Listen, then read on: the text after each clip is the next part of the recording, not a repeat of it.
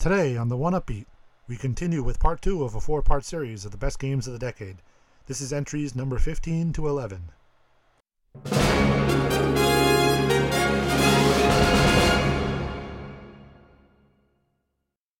Number 15 is a game that is for the PlayStation Vita, and considering I'm not an anime fan, the PlayStation Vita had almost nothing of interest for me. One of the very few true standout titles was a little game called Gravity Rush. It was an action adventure game developed by Sony Computer Entertainment Japan Studio. The game was named Gravity Daze in Japan, so some might know it by that title. In this game, you manipulate gravity in a 3D space to travel the character Kat from place to place. You also use this ability to battle enemies. Even before really getting a grasp of the unique and really great gravity mechanic, the music let me know that this was a very special game. This is the great Kohei Tanaka's premiere on the One Upbeat. He's done numerous games, but is probably best known for composing the score to One Piece. Of course, me being me, I knew him from the 1986 tokusatsu show Choshinsei Flashman. So when I heard the first track was so beautifully orchestrated, I looked up who was doing the music and was pleasantly surprised to see Tanaka's name credited. I knew I was in for a great musical experience all the way through. I will say, a lot of these Japanese games do this thing where the main title will be this sweeping and grand orchestral piece, and then the rest of the game sounds like the composer performed it on your little sister's MIDI keyboard. Not Tanaka, though. The game received a sequel for the PlayStation 4 in 2017, and Tanaka returned as composer. I had a really hard time choosing between the score to the first and second game, but ultimately the second game came out on top, so we'll be listening to selections from that one. Please enjoy music from Gravity Rush 2, composed by Kohei Tanaka.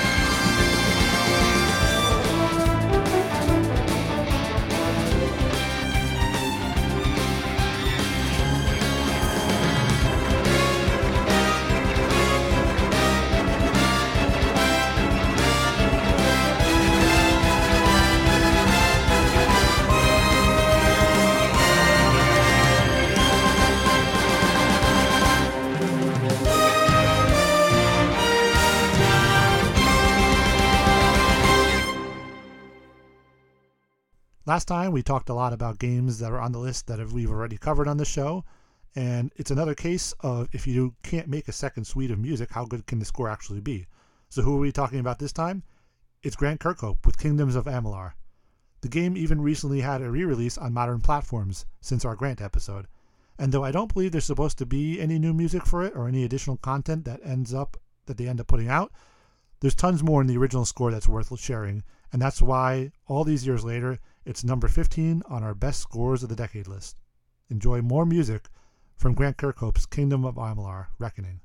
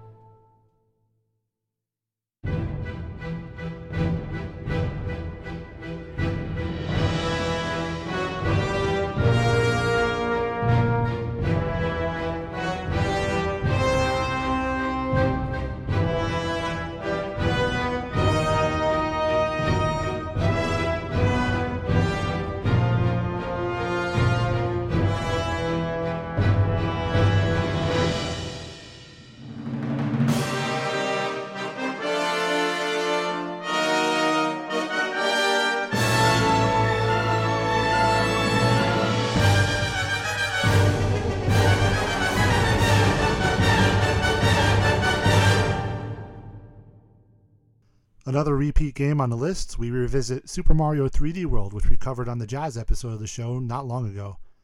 We matched it up with Mario Kart 8, so really didn't get its proper time to shine. To learn more about it, you could and should listen to the Jazz show. Here's a confession I think I like this game more than I liked Super Mario Odyssey. I know everyone's gaga over that one, and I was super, super excited for it, but since the dust has settled, I think 3D World is just a more complete package, paced better, no wasted time or wasted space, and the extra difficulty at the end was appreciated. It's definitely got the better soundtrack, which sees the return of Mahito Yokota after his excellent work on Super Mario Galaxy 2. There's a lot more than great jazz on this score, and you'll hear it here now as we listen to the number 13th best score of the decade, Super Mario 3D World.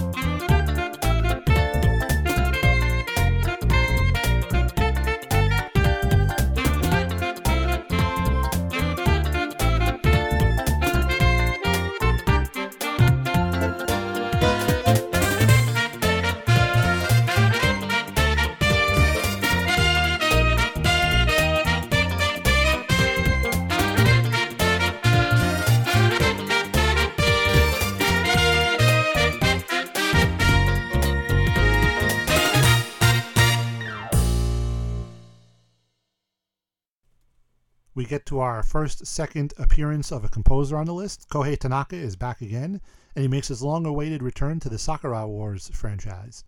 The previous game was from 2005 with Tanaka composing. The latest version released in Japan in December of 2019 and came to the West in 2020. Now, here's where I admit a little boo boo I made.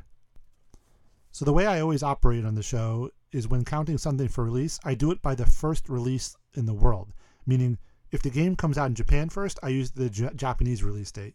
If it comes to the US first, I use that date. I'm not going to count something for a year if it came to Europe that, in that year, but came out somewhere else the previous year. So, how does a game make it on the best of the decade list and not on your top five soundtracks for 2019? Well, that was a mistake. I thought it was coming out originally in 2020.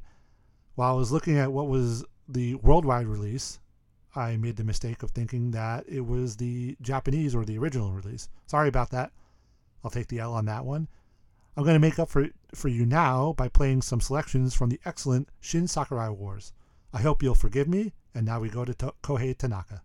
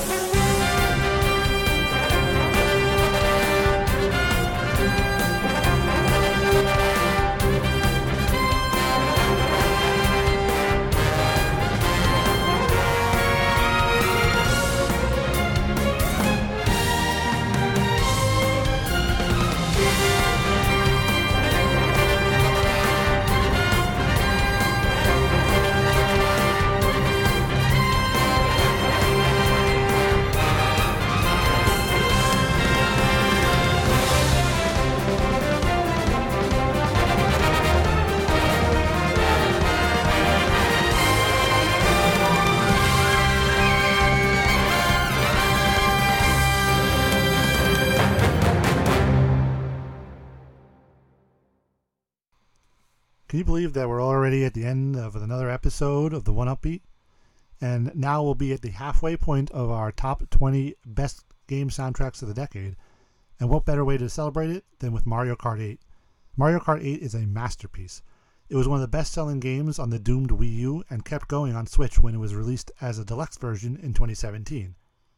It's always hard to talk about the best selling games of all time because there are a lot of considerations to take. Do you include bundles? Do you include giveaways? How many platforms? Do different versions of the same game count? Either way, Wikipedia lists Mario Kart 8 as the 11th best selling game of all time, and it's still going. So I'm sure it's safe to say that it's at least in the top 20 best selling games of all time, right? Back when I talked about the game making a second appearance on the show, I talked about how it should be able to have enough music, you know, good enough for a second suite on the show. It's so easy in this case. I mean, really, the music in this game is such a great time. What we'll play is a little more like a playlist than a suite. It's just good music. Some original stuff from the game, one Mario Kart 8 remix of a Game Boy Advance Mario Kart tune, two DLC tracks, and the Mario Kart 8 arrangement of the Animal Crossing for the DLC track. Just enjoy it. It's Mario Kart. Mario Kart is wonderful. Here we go.